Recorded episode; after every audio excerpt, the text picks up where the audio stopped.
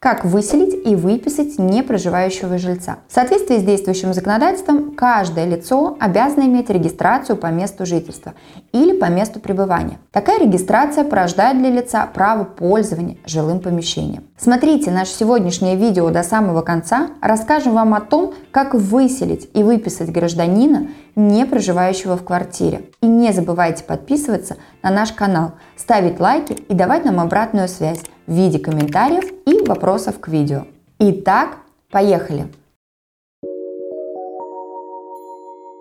Помимо прав, у зарегистрированного лица появляется и обязанность нести бремя содержания жилого помещения, то есть оплачивать коммунальные услуги и в принципе использовать жилое помещение по назначению. Однако такие обязанности соседи не всегда выполняют. В итоге проживающему жильцу приходится платить за всех одному – Помимо этого, все зарегистрированные в жилом помещении лица имеют право на участие в приватизации, то есть бесплатной передаче им в собственность жилого помещения.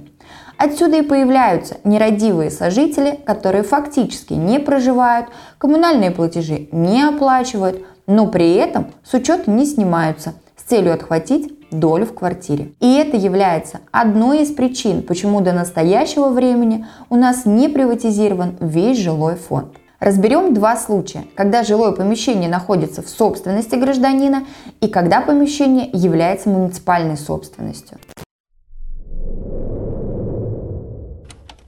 Выселение и снятие с регистрационного учета в жилом помещении, находящемся в собственности гражданина. В соответствии с положениями статьи 209 Гражданского кодекса Российской Федерации, собственнику жилого помещения принадлежат права владения, пользования и распоряжения жилым помещением. Согласно положениям статьи 304 Гражданского кодекса, собственник может требовать устранения всяких нарушений его права, хотя бы эти нарушения и не были соединены с лишением владения. Таким образом, в случае, если гражданин является единоличным собственником жилого помещения, в котором зарегистрированы третьи лица, являющиеся либо не являющиеся членами семьи собственника, то собственник может обратиться в суд с требованием об устранении нарушения его прав, а именно с иском о признании лица, утратившим право пользования жилым помещением и его выселения из такого помещения. Для того, чтобы собственнику признать лицо, утратившим право пользования жилым помещением, необходимо предоставить суду документы,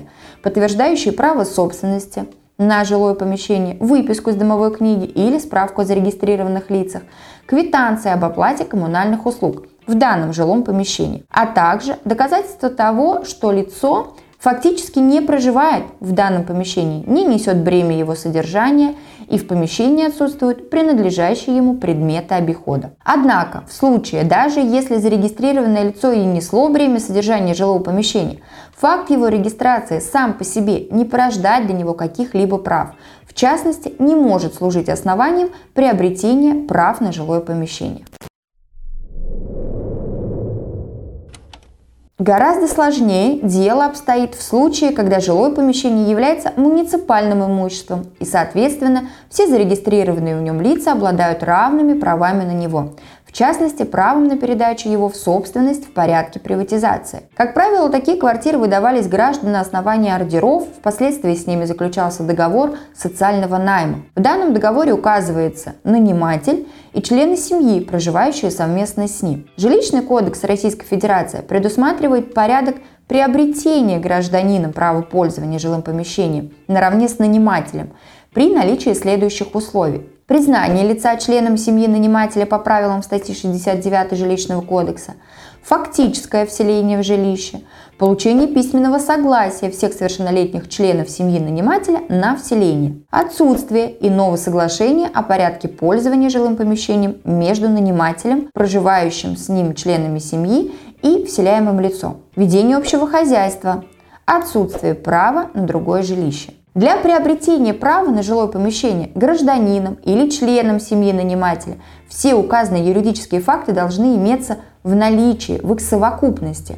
А отсутствие хотя бы одного из них свидетельствует о том, что фактический состав является незавершенным и, следовательно, лицо, не приобретает права пользования жилым помещением по договору соцнайма. Таким образом, для того, чтобы признать лицо утратившим право пользования жилым помещением, суду необходимо предоставить следующие доказательства. Доказательства длительного непроживания лица в спорном жилом помещении в соответствии с действующим законодательством и сложившейся судебной практикой, длительным сроком признается срок более 6 месяцев. Доказательства добровольного выезда из спорного жилого помещения, отсутствие жалоб участковому о невселении лица в жилое помещение и отсутствие исковых заявлений о вселении в жилое помещение. Также подтверждением добровольного выезда является, например, наличие у лица семьи и другого жилого помещения, находящегося в совместной собственности одного из супругов. Доказательство неисполнения обязательств по несению бремени содержания жилого помещения, то есть когда лицо не оплачивает коммунальные услуги. Одним из доказательств того, что лицо, например, фактически не проживает в спорном жилом помещении, являются свидетельские показания. На практике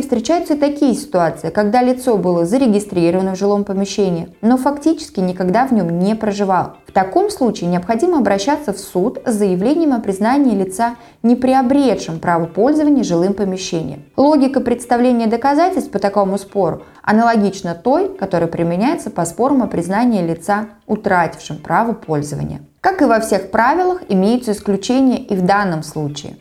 В случае, если лицо отказалось от приватизации и продолжает проживать в жилом помещении, то он сохраняет за собой пожизненное право пользования жилым помещением, а как следствие не может быть выселен из помещения и признан утратившим данное право. Также право пожизненного пользования жилым помещением сохраняется за осужденными, выписанными жилого помещения автоматически, без их согласия и уведомления на основании приговора суда.